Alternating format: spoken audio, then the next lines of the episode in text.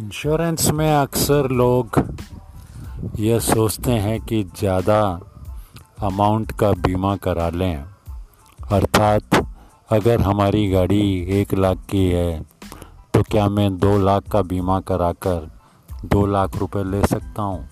या मेरे मकान का वैल्यूएशन अगर एक लाख का है और मैं दो लाख का बीमा कराऊँ, आग लग जाए, भूकंप आ जाए तो क्या मुझे दो लाख मिलेंगे? नहीं।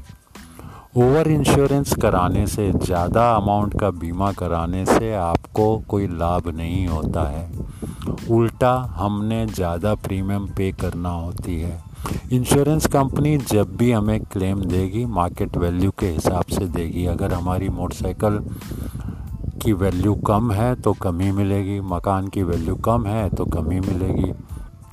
इंश्योरेंस का सेटलमेंट, क्लेम का सेटलमेंट दावे का निपटारा जब किया जाता है तो उस समय उस असेट की मार्केट वैल्यू क्या है, यह देखा जाता है। हमारे कहने से वो इंश्योरेंस कंपनी नहीं मान लेती, क्योंकि इंश्योरेंस का प्रिंसिपल अटमोस्ट गुड फेथ के ऊपर है। इंश्योरेंस का कॉन्ट्रैक्ट अटमोस्ट गुड फेथ यानी परम सद्भाव के ऊपर है। यह देखा जाता है कि क्या हमने बीमा कराते समय सही सही जानकारी दी थी या नहीं दी थी?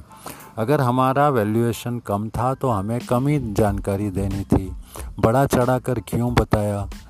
ठीक है इंश्योरेंस कंपनी हमें मार्केट वैल्यू देती है, लेकिन बहुत ज़्यादा अगर हमने इंटेंशनली चीटिंग करने की कोशिश की लाख के पाँच लाख बताने की कोशिश की तो इंश्योरेंस कंपनी हमारा क्लेम रिजेक्ट भी कर सकती है रेपुडिएट भी कर सकती है, देने से मना भी कर सकती है, क्योंकि हमने बीमा करते वक्त सही सही जानकारी नहीं दी।